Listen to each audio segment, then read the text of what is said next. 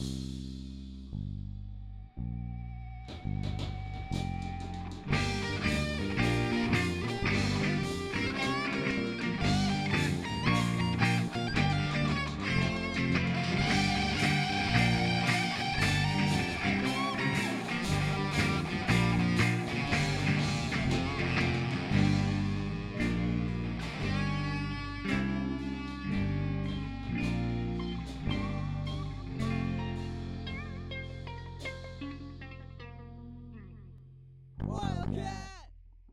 Welcome to the We Go Places podcast, where we catch up with WeGo grads who share with us the story of the journey to their unique careers.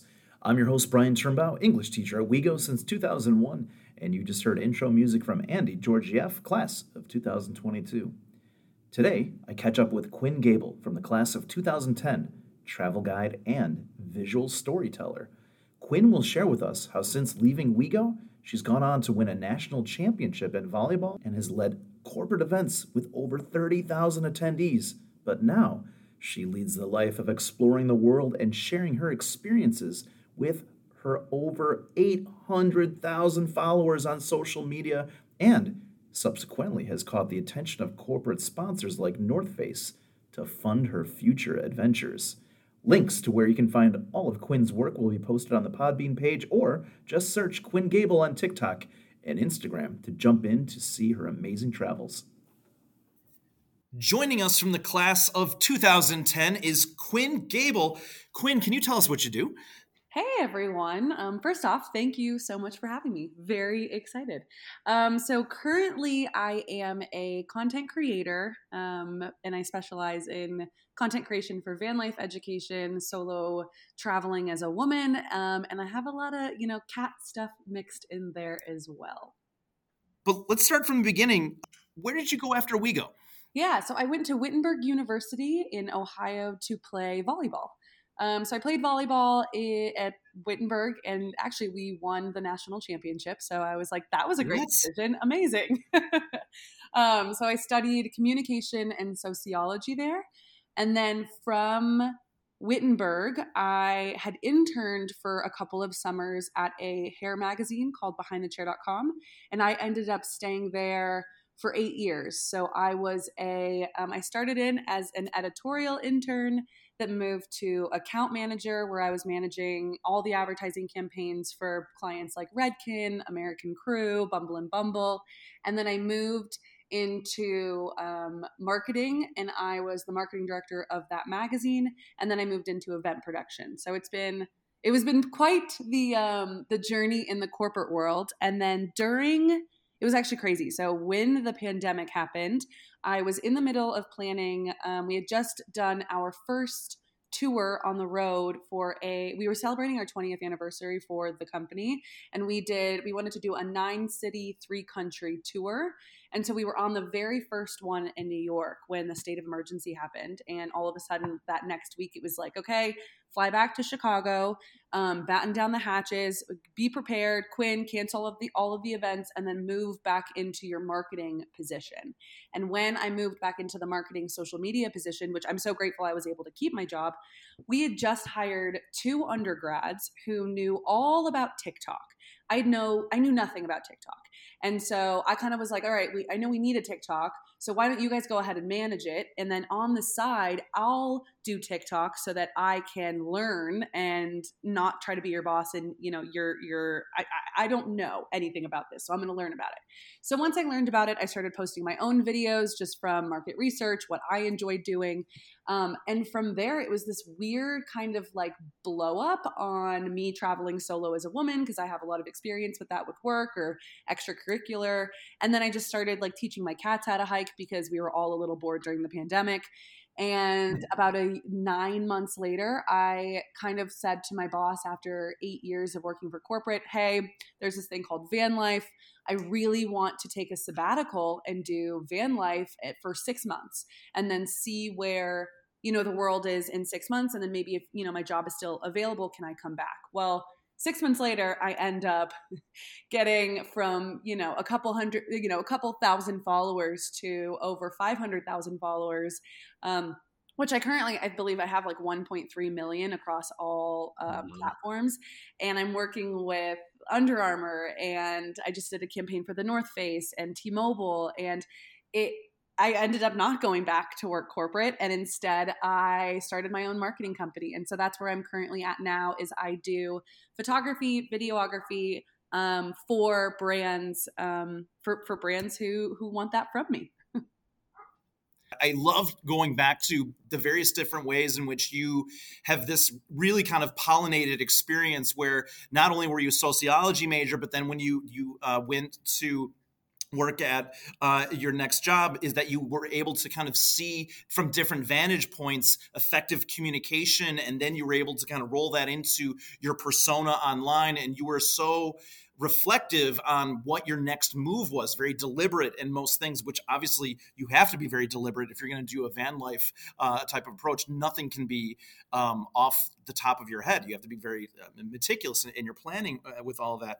Um, but I, I, if I want to go back just a little bit to your glory days at, at Wittenberg, yeah. Um, what was it like being like a, a, national champion like that i can't imagine like this is got it's got to be incredible to the extent like this is what i love doing in terms of playing this sport, but then achieving the highest level of that. Um, was, kind of walk me through um, your your career as a collegiate athlete. Yeah. Well, it was it was great at West Chicago because I feel like I played every sport known to man there. So I I loved I was more athletics driven, and so going into school, I was recruited to play by them and once I got there, it was um, I was only one of two freshmen and everyone else was significantly older than me on the team. And it was great to come in and see this just powerhouse of a leadership and community um, on this team. Like there was, you were not going out. Like freshman year, I really was blessed because you know everyone talks about you know freshman 15 or freshman mistakes that people make. Well, I had a whole mm. community and a team behind me, and they really helped like you know drive my I don't know, drive my my focus as it because athletics was first when I was a collegiate athlete. You had to have your grades. If you didn't have your grades, you didn't play. Um, if people saw you out, you you didn't play. It was you were focusing on the dream, and the dream was to win a national championship. And so to work so hard at something and to do that, oh, it was the best to finally see that like actually come to. I don't know. It, it was amazing. It was amazing. Where, where, was the final game? Like where, like what? Walk me through the drama of of, of where it was and and all that. Do you remember? Yeah, it was at um, Wash U um, in Missouri, and I just remember like we went to the, what is it, the Elite Eight dinner, and then the next uh, day we played, we won, and then the next day we played, and we were about to lose the game and we came back like the third game which we would have won which we play out of five in in college and we were about to lose and a couple plays later we were like tied and then we were up one and i think it, it ended up being like 20 30 to 28 and so we had gone a couple points over. It was it was crazy. Yeah it was amazing. It was amazing. That, that's i mean emotionally exhausting and and but the the thrill of that victory like just the way you said coming from a deficit and then and then winning it all. I mean mm-hmm. incredible. Yeah. Um all right so that's so that that was eh, clearly amazing. Um now did you did you do any study abroad while you were um, uh, at, at Wittenberg? Yes, I went to um, I went to Copenhagen, and the reason um, to Copenhagen, Denmark, and the reason I picked Denmark out of all the really cool places to, to study abroad in was because they had um, instead of having uh, like just like professors teaching it, it was actually they were all corporate. So in the communications department, because I studied strategic communications, the the person who was our our teacher, our professor, was in the process of managing a crisis communication between Burger King and IKEA.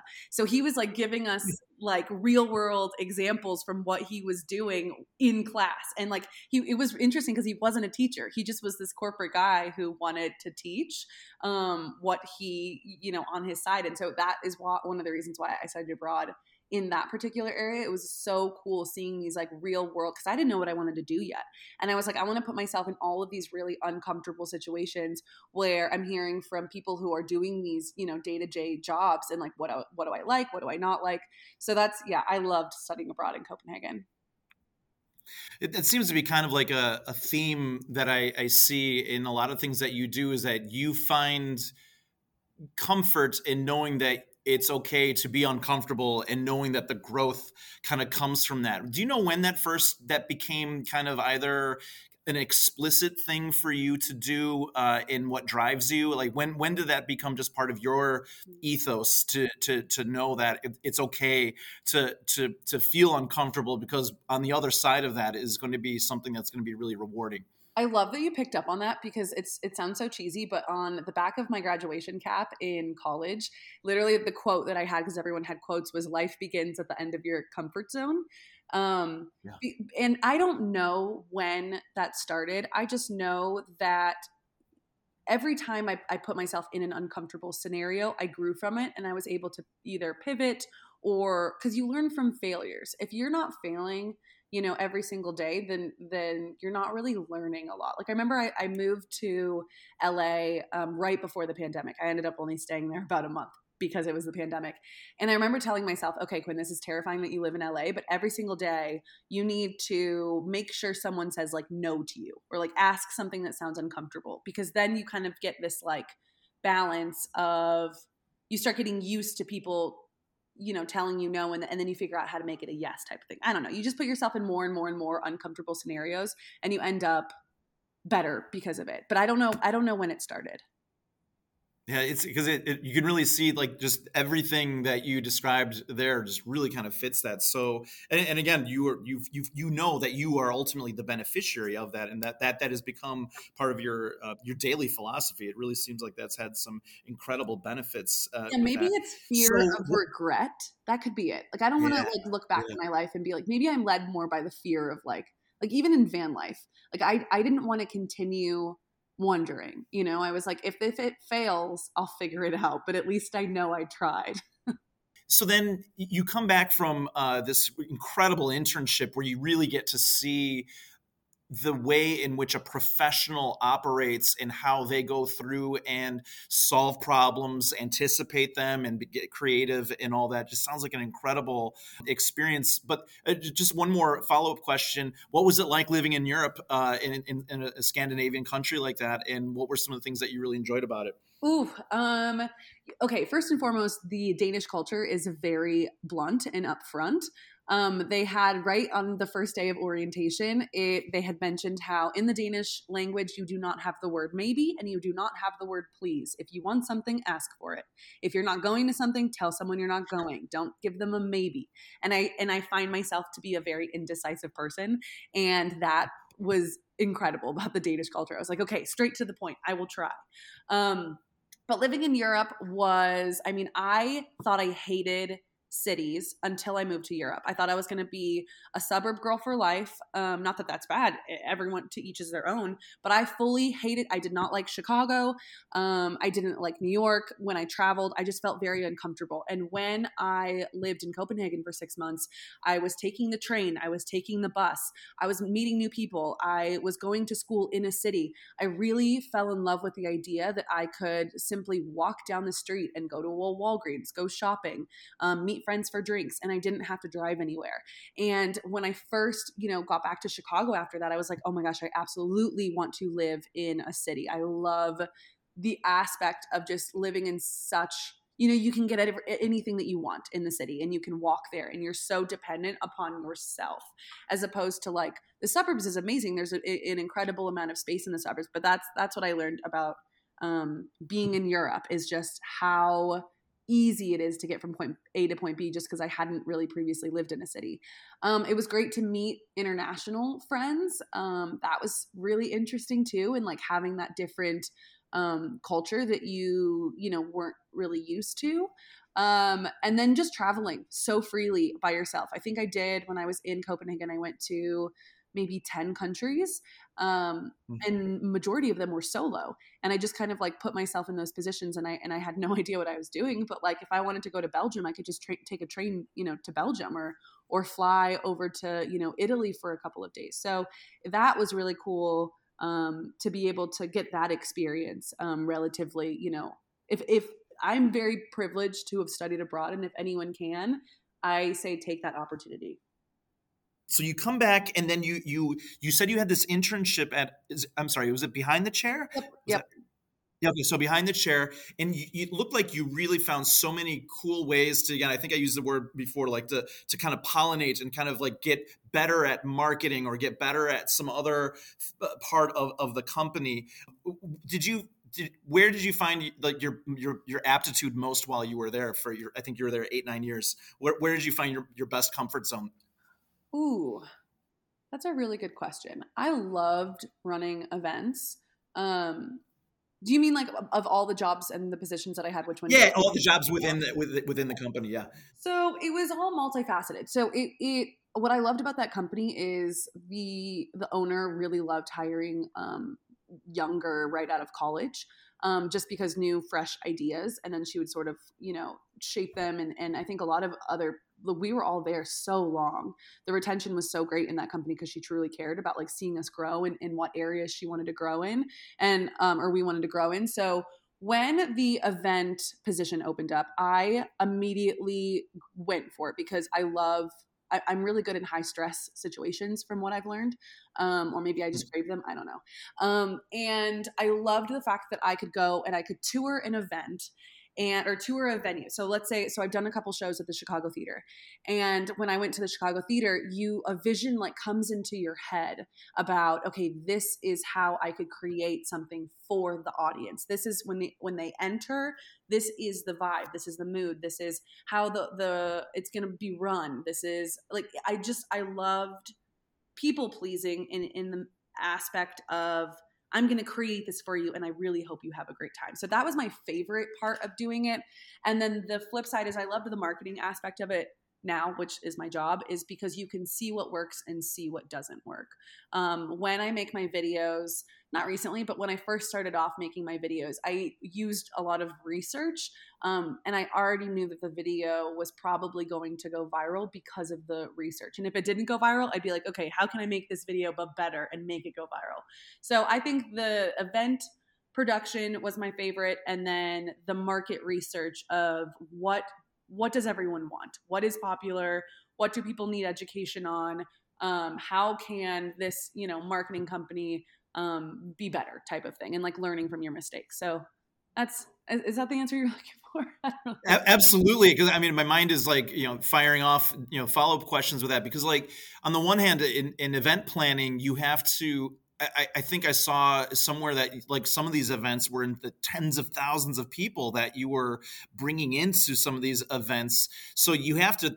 It's kind of like, uh, um, you know, they have to have something that they're excited to to travel. I mean, the mm-hmm. ten, tens of thousands of people aren't just going to go and not think that there's going to be some benefits to that. So the pressure of that is to deliver uh, them mm-hmm. that. Um, and so, what what did you find to be the most uh, effective part of creating that user experience for the attendees that you knew that yeah I nailed it they they got what they came for. I think community and education. Um, and bringing home a feeling that you can't really describe. Like the, mm. the, so hairdressers in general i'm i love hairdressers. I'm not a hairdresser but it was so fun working in that industry because everyone is just so passionate about life. Um, i mean their jobs are to make you look amazing and feel amazing and i love that. They're such selfless people and so creating a community in which people can be vulnerable and be seen and I think is the most important because we want to make sure that we're doing whatever you know is going to make them feel confident in their jobs. They're going there to be re-inspired um, on their passion so that they can go back into work and be like, I just came up, I just learned so many new ways that I can make, you know, Susie look eight and feel 800 times better about herself and, and 800 times better about my craft. So, um, and then just learning like if one year didn't go well then polling your audience and being like what did what didn't you like about this event? What would you come back and why? And then making sure that you're listening. Um so i'm not sure like what the secret sauce was for our for our events. I just know that we tried to listen as best we could on what people really needed. And that was less about you know flashy flashy show show show party every night and more about genuine connections um, and being seen and being heard and and being vulnerable throughout the entire weekend. I mean, obviously, the the pandemic threw a, a major monkey wrench into all of all of the the plans because you were going to go on what was seemingly kind of a world tour uh, for mm-hmm. all of this. Um, it, most people wouldn't see the the pandemic as as a, a blessing in disguise in, in, some ways, but the the pivot that you were able to do uh, off of this uh, has really opened up so many avenues that you were you had a life experience and and skill set and personality that are that seem to be very suited for this next uh, this career that you're currently in with, with that.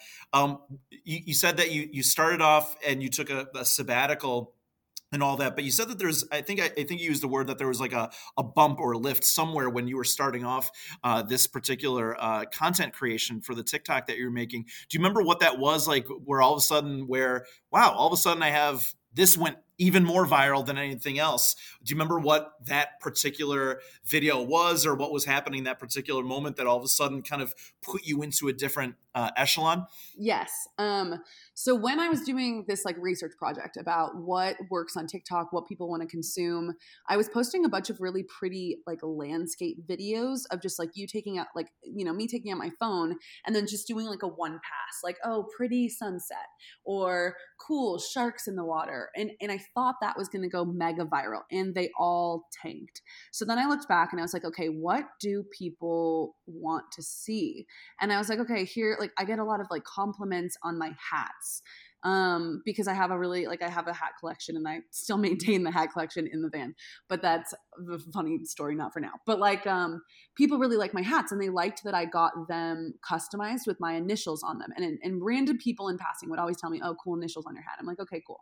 So randomly one day I was living at my dad's house at the time because I had moved um, out of LA because I didn't want to pay rent. Um, so I moved in with my dad for a year, um, and I was sitting on the couch and I was like, I'm gonna make. I've never done this before, but I did broadcasting um, for when I ended up leaving volleyball because I didn't play my senior year. Um, I became a color commentary broadcaster for all the women's sports um, in college, and I, I love talking. Like I'm I'm a big chatter, and so I was like, okay, I'm going to put together a video explaining the process of okay, you know, I go into the store, I have this hat they brand my hat with my initials and whatever other designs. I think that's the coolest thing. So I just made a video about it, a random video, and it blew up. I mean, it wasn't mega viral, but I would say it had about a million views on it and it was wow. me for my voiceover. And so then from there i'm like okay this voiceover thing could really work and i and i like doing this. So then from there i was like what what's the next video that i can do? Well i love traveling. I just got back from bali six months ago in 2019 at the time.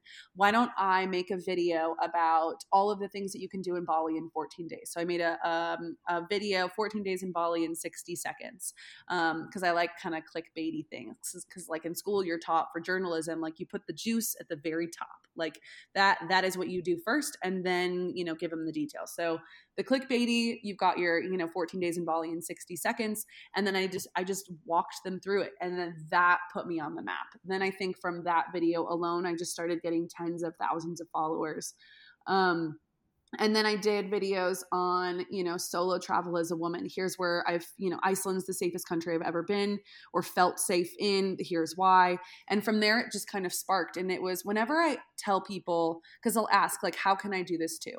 I just tell them to sit down and list all of the things that they can talk about solidly for five minutes once they write down their list and they have their list, then they go to a website called, um, I think it's answerthepublic.com. And you put in, okay, so well, I'll put in like um, van life. Then I go into van life in, inside of the answerthepublic.com, and then they give you all of these search engine questions that people are asking, the most popular ones. And then you just make videos about that.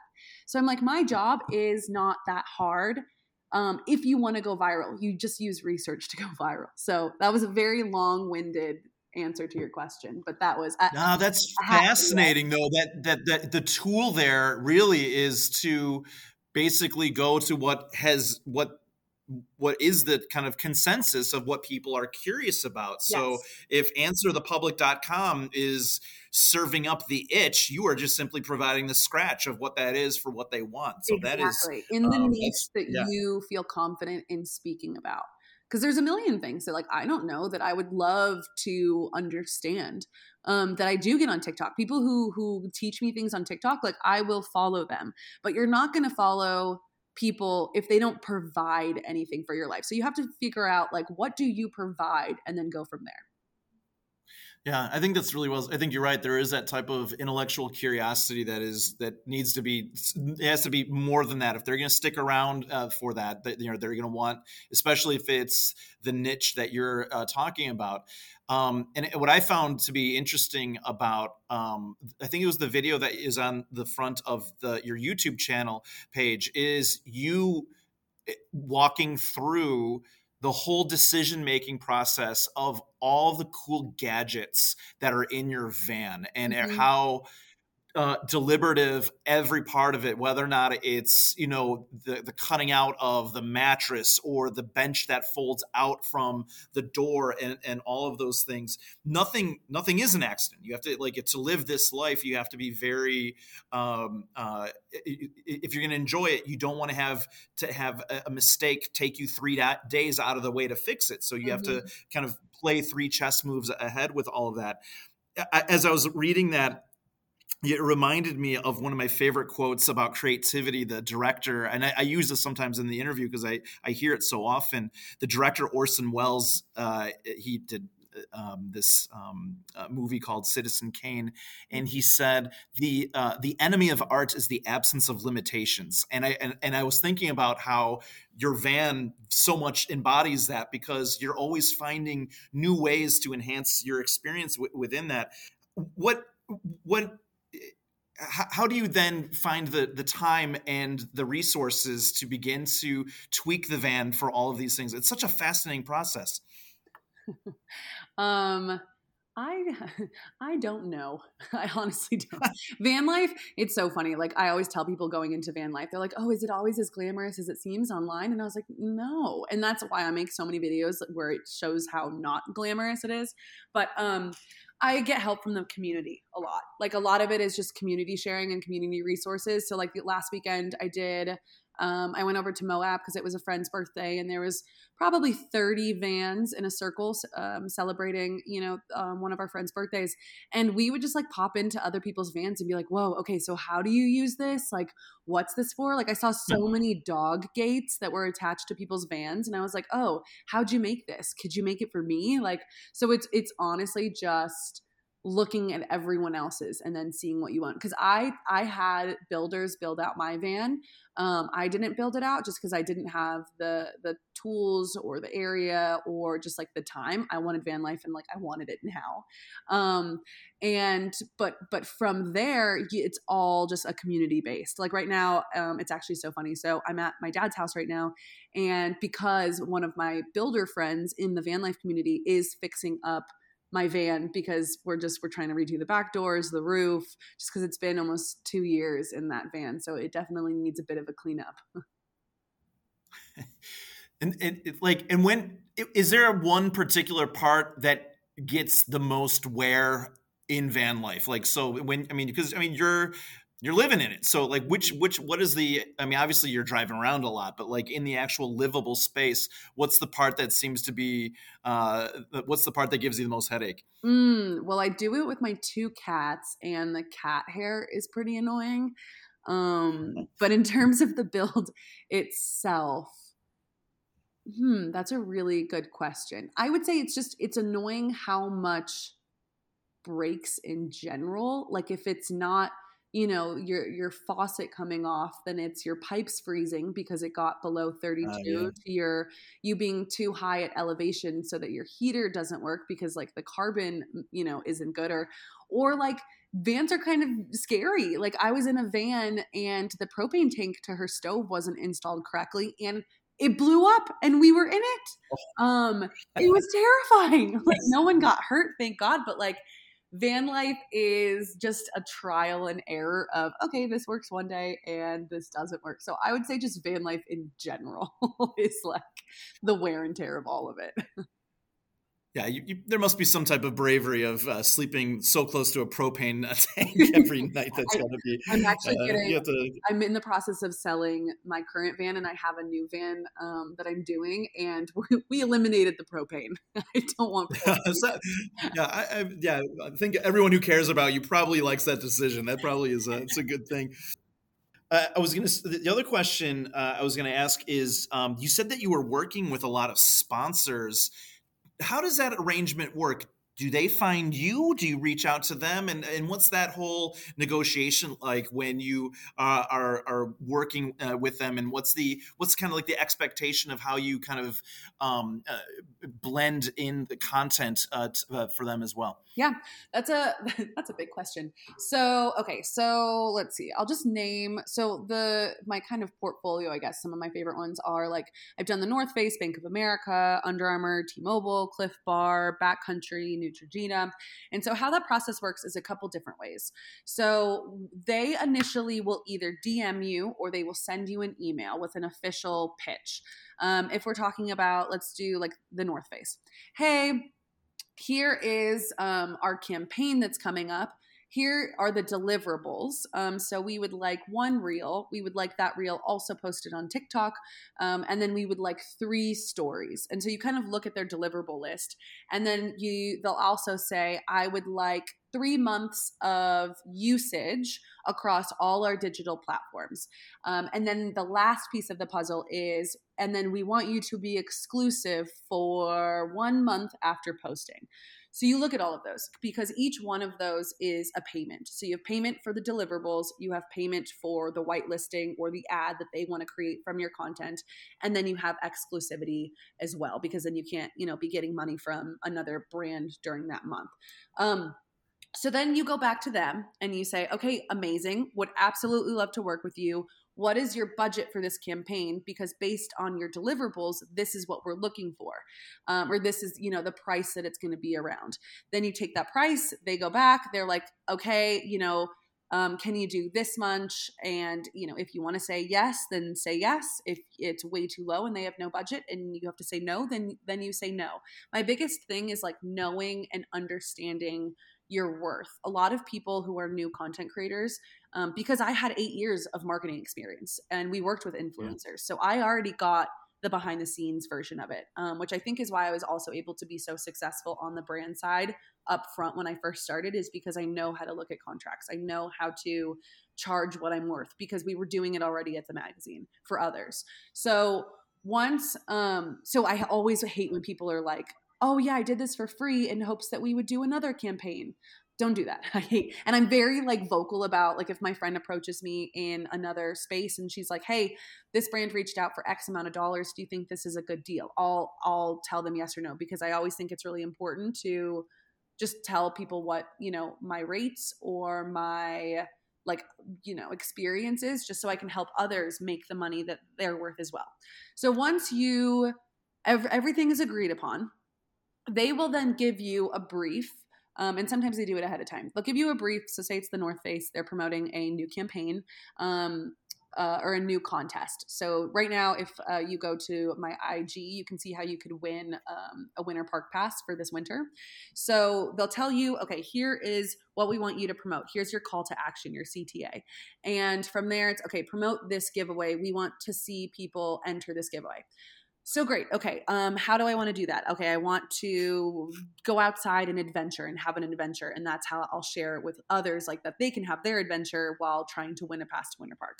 So then from there, I'm just like, okay, how can I do this and make this successful for both parties while I also stay true to my content? Well, since I hike with my cats, I found a um, trail that was pet friendly at a national park, and then I went to that national park I did the the shoot. Um, I shot it all by myself on a tripod, and then I go back. I edit it in an app called Splice, and then I submit it to them, and then they tell me if they like it or they don't like it, and then I make edits based on that. So it's it's a very hefty process. Um, over the last five months, I think, I do have a manager. So now I went, I did about a year and a half of doing it myself. And now I have a manager um, who I'm obsessed with. I, I am um, under an agency called Neon Rose, and they're amazing and they're the best decision I've ever done and made. So I love so now my agent does all of that for me and they just simply present me the offer and I'll say yes or no and then I'll make the content. Um so yeah, there's a lot of different ways. Yeah. So North Face was one of your clients? Yeah, I just um they're my current client. Yeah, so I have like a current. I mean, that's got to be. I mean, no pun intended. That is like the top of the mountain for you as like if you're an outdoorsy content creator for van life, getting North Face has got to be a like uh, congrats. That I, I, I can't actually imagine a better client uh, for that. That's, that's I was actually in yeah. Target when I found out I was getting. So I was leaving for Bali in I think it was like 36 hours and my manager calls me. She's like, We just got North Face. And I'm like, You are kidding me. And she's like, Do you think you can, you know, shoot before you go to Bali? And I was like, I don't even care if I think I can. I'm just going to figure it out. So I think it was like 10 hours before I flew to Bali. Didn't have anything packed. I like was driving over to this national park because I'm like, okay, this campaign will be amazing. I'm gonna figure out how I can do this before I go to Bali for a month. Um, so yeah, so it's and it also sometimes works like that too. Like you'll get a call tomorrow and they'll be like, "Okay, we need the content in 48 hours. Can you do that?" And you're like, "All right, yeah, let's do it." so you you're doing some traveling internationally and doing content creation for uh, for yourself. Like you're you're obviously not going to be doing van life in mm-hmm. Bali. What what how how do you then begin to um, envision what you would give uh, the people that follow you uh, in such a way. I mean, I, you're probably not bringing your cats to Bali, right? I mean, exactly. someone else probably and, do that. So, so yeah. So, like, I'm, how do what's the what's the muse for that? How do you how do you create ideas uh, for when you travel internationally? I'm trying to figure that out because I am so stuck between a rock and a hard place right now. Of the people want cats and van life and solo travel but I'm going to Bali. So I think I'm going to double down on that I was in Bali alone. So I did host two trips. So 26 people from all over the world came to um, do a trip with me to Bali. Um, and I have two more trips that are upcoming. So I have one to Costa Rica in January and one to Morocco um, that people from all over the world will come to that. Um, and right now Morocco I think is sold out and then Costa Rica there are open spots. But but I think I'm going to go based on people bali is a very popular destination so i'm gonna you know tell people what to do but in a way that it's not like here's all the really touristy things that you can google on how to do them. It's like here's seven things i wish i knew before going to bali and just provide them really good information on just like in general how to travel as a solo person. Okay i'm in bali um um do i feel safe here? Yes i do. So it's kind of tying in that one tiny niche of like solo travel um that that i think that i'll like try to do my best on. Or like doing a video that shows me facetiming the cats while i'm in bali or something. People would love that. I'm not there anymore but like it would have been fun to do something like that. That's great. Um what's the ratio of you traveling and then having something that kind of resembles a home base where you come back to mm. in such a way. I mean, are you on the road constantly, and and then like, what is it? Are you like, is it a three to one mix? Like, I'm on the road, uh, you know, doing this, and then I, I come back to just get a breather and have a, a like nice home cook, cooked meal, do the laundry or whatever it may be uh, in such a way, or maybe there is no home base. Like, what what is that kind of uh, yearly calendar look like as opposed to like this is your daily schedule but like what's the yearly look like in terms of that ratio? I would say every so i'm on the road full time um and every four months i probably either end up stopping at my dad's house for a week um, which he's in colorado on the border of utah and colorado so it's really easy because i'm in colorado for hiking all the time utah for desert life all the time or I have my so so now that I have almost 2 years under my belt in van life, I know where the easy cities are. So I know that I can go to Moab and I can spend 2 weeks of total downtime, chill time in Moab because I know the laundromat. I know where to fill my water tank. I know where to dump my gray water.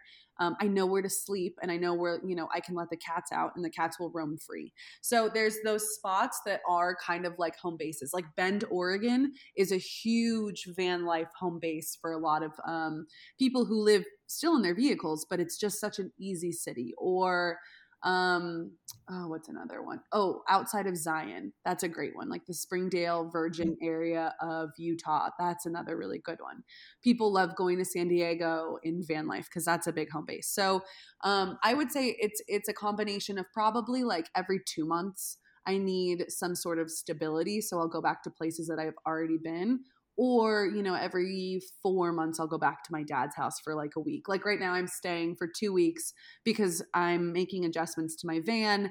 I have packages coming in um, and i just need to you know chill out for a second. You had to make some like serious material downsizes and and, and kind of go minimalistic with uh, various things that you had in your life prior to all that what's the decision making process like? Like obviously there are things that, that have great utility and you're going to hold on to those things, but there are some things that are just nostalgic that you that may or may not make the cut. I was wondering if you can describe that because I mean some people like their stuff, mm-hmm. but you to be to have to do what you do, you have to kind of make uh, some hard choices. What's your decision making process to do that? Ugh, it's I'm so bad with clothes. Um, I probably gave up, I don't know, 80% of my wardrobe and, and I already had, you know, an insane wardrobe because I just don't throw anything away or donate anything. Um, but I would say like I, I'm a bit of a hoarder when it comes to like jackets and backpacks. I have them all over my van. Like I and hats. Like I feel like I have like four backpacks in my van right now and I'm like one person.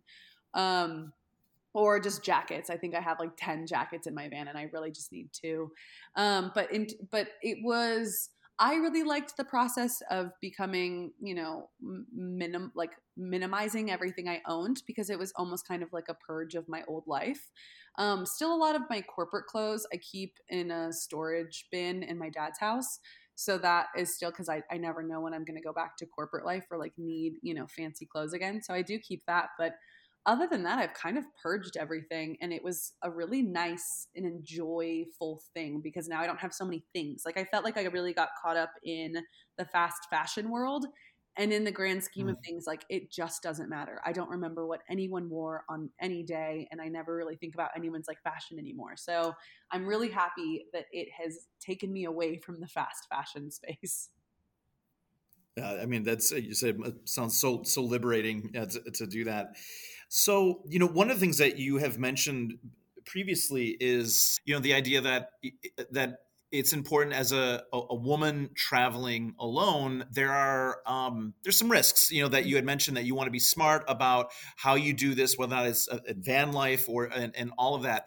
Um, i was wondering like if you can kind of comment on like what are those types of uh, ways in which you uh, how you see your travel uh, in that regard of like you know how great it is but then what are the types of things that that you look for to kind of minimize uh, unnecessary risk yeah. So as a solo person on the road, I'll do a lot to protect myself. Not that I'm, I feel like I'm in a scary, riskful area, but I'll do things so that I could like avoid doing that. So, for example, like if I'm at a camp spot, um, and you know it's it's I, I, will always put two chairs out so people know that there's always you know potentially two people with me or i'll put like men's boots outside of my van or some people will hmm. put um funny not not funny but like nra stickers and like veteran stickers mm-hmm. on their vehicle um just so that they think that you know a guy is living in the van um, or you know i never post on social media where i am i always wait a couple of days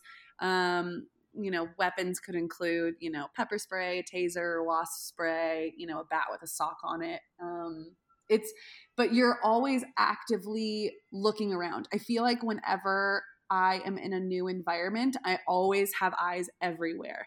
Um, I always will say too, trust your gut. If something seems off, it normally is. So just leave. Like the best part of living in a van is that you can drive away. Um, I haven't had that many scary situations. Um, I have had friends that have had scary situations and then they've just driven away. um, and and that's what's you know protected them. So I mean, I feel safer living in a van than I did having the same routine in my Chicago apartment. Um, so and that's the beauty of it is van life. Like you could be you know in Utah in in four hours and no one would ever know where you're at.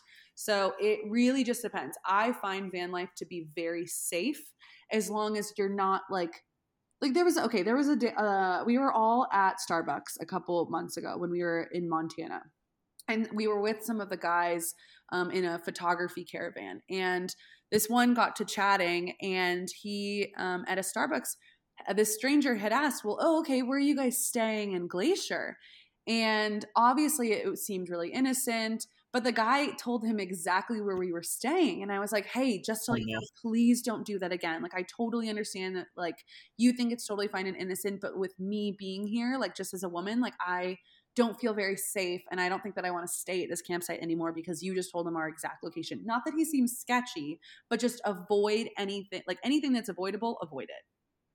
You, you with your own eyes, have seen things that can't be unseen of probably incredible natural wonder and beauty. What are what's one of them and what's a place where you can never get tired of returning to? Ooh. Okay, I have a couple. Um, I would say there is this place in Arizona called White Pocket. And White Pocket is, I don't understand how it's out there. I don't understand what caused it, but it is stunning. And and my van can't get out there because it, I, I don't have four wheel drive, high clearance. So whenever I can get the opportunity to go with, you know, someone that has a Tacoma or 4Runner, I will go. So White Pocket. And then I never get tired of Zion National Park. Um, I love that national park and Glacier National Park. Those are my two that are, you go there and every time you just feel so insignificant because you are just surrounded by massive mountains um, and glaciers and crazy bodies of water. Um, so I would say those two are insane. And then it's insane to me that I can just live there for free. Like in Glacier National Park, I was just mm. sleeping in one of the hotel parking lots. like it was wow. easy and it's just free. Um, it's all free. Um, so I would say those three areas I never ever really stop one of the things that you had mentioned in the YouTube video was that um, you uh, you try to follow 80 degrees uh, or below uh, where and how you make your uh, decisions uh, with that. Um, is is is there a uh, is there a place that's like too hot where you won't go to? And where's where's your absolute like limit of where you go where it's too cold? Mm, so i don't like being really hot and it's it's really too difficult with the cats. So arizona is always a tough one to go to um, like the mm. Phoenix and the Tucson area. The winter time is really the only time I can go there. Um, Death Valley, I've gotten into a bit of a weird situation there when it got really hot. Um, so I had to like pretty immediately leave. Um, but then too cold is I can handle the cold. My van can handle the cold. So this past winter, I do, I'm a big snowboarder. So I was going around from mountain to mountain, snowboarding in my van with my cats. And one of the days we were in Crested Butte in Colorado, and that's I think one of the coldest areas in Colorado, and it got to like negative 21. Um, mm. And I was, I mean, I, it was still fine. Like we had our electric blanket, we have a heater in the van that runs off my gas tank. Um, and then you you can also do um, like little Mr. Buddy heaters too, and you kind of just like take a bunch of sleeping bags and like put them up and over your you know windows, your doors, your sliding door, and you make a really nice like little cozy area. So I would say too cold, I, am fine with the cold. I can make it work, um, but too hot is too hot. I cannot make too hot work, and that's you know Arizona, Death Valley, those those types of areas. How do you choose where you're going to go next internationally? You said you're going to Morocco, Costa mm-hmm. Rica, mm-hmm. back to Bali again. Uh, do you have any other kind of uh, places that are uh, on on the on the list that you, you're thinking about going beyond there? So I think um, so. I'm going to. I forgot about this one actually. I'm going to Japan. Um, when it opened up, when like all the news came out that Japan was opening again, a lot of the flights were really inexpensive. So I hopped on. I think like last week, really sporadically, and had decided because um, the flights were only $500 round trip and then they were nothing for points. I think it was like 40,000 points total trip. So I just booked it through credit card points. And so I'm pretty much going to Japan for free on, on uh, credit card points just because everything is so low right now. And our dollar is significantly higher than um, I think it's the yen. Um, and so you mm. kind of look at it that way too. Is like, okay, where can our dollar go the farthest? And I want to go there. oh, brilliant! That is that is so cool. Now, wh- how do you see like um, your online presence? Uh, evolving like is it like i mean is there a, a, time when maybe van life isn't going to be something that you're doing you'll kind of like maybe venture into something else like how do you know or if if at all that you you you know that you'll go to the next thing like what, how, how have you made uh, certain assurances to yourself that you're like yeah it's time to move on or like i don't want to keep on doing this because it seems like there's a lot of um, you, ha- you have a very kind of uh, artistic view of, of how you see how you, you move forward with all that but then you also have the realities of maybe uh, you know of, of where your your clients are and all that. What's what's the what's the balance of that you know and i'm currently trying to figure out if i need to do like a bit of a life audit again but i'm thinking that the next year and a half i'll spend in the united states doing van life and then potentially flirt with the idea of doing van life or some type of travel internationally. Um, I have one of my friends, she is um, a 20 year old solo woman van lifer. She is she's been doing it for two years. She's one of my favorite people.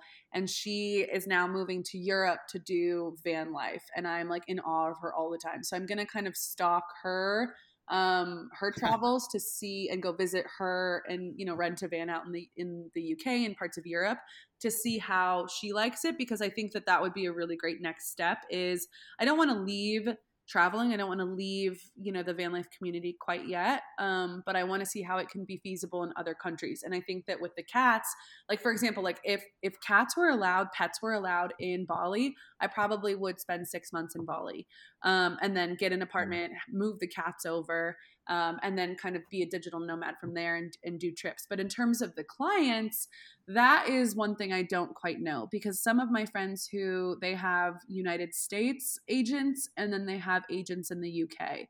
So um, it, I have to do more research, but I don't want to ever stop traveling. I don't see myself like settling down. And I definitely see the cats like still very much involved in like this lifestyle of you know continuing to travel because the only i mean they they were apartment cats before i um, moved into the van but now inconsistency and not having a structure is kind of like their mo now like that's what they're used to I, I, always like ending the interview, and you've given plenty of advice throughout the, this interview, but I, I, like always like teeing, teeing it up this way. Um, what advice to current Wildcats would you give them for success? Ooh, okay. Let's think about this. Um, I would say there's a couple things. So I would say try everything. Um, you don't know what you're going to like, what you're not going to like. See failure as an opportunity for success because now you know, you know, what works, what doesn't work. Um, don't have any expectations. I think that I have a, I used to have a lot of expectations in life and I would be really hard on myself if I didn't hit those certain expectations. And I think if you go in without any expectations, you are going to be just so much happier because you're going to be surprised every time with what happens. Um and again, back to my like you know my uh, graduation cap is like life begins at the end of your comfort zone if you're feeling comfortable, then maybe do a couple different things to to make you uncomfortable to see how you learn from it. Um, and know that like everything is always going to be okay. Like you you ha- everything will always be okay. No matter if it's not at that current moment, it will. I, I, I love that idea of what's on your that was on your graduation. So great. Well, Quinn, thank you so much. This was awesome. And I will make sure that everyone has access and links to all of your your social media, and uh, and we'll we'll be following you with great interest in the future. Thank you so much. Amazing. Thank you, and thanks again for having me. This is fun. Thanks for listening. Help spread the word about We Go Places podcast by sharing this episode with one other Wildcat. As always, Find past and future episodes on Apple or Google Podcasts or any other platform. Just search WeGo Vox. That's WeGo V O X. You can also stay current by following us on Facebook at WeGo Places Podcast or on Twitter at WeGo Places.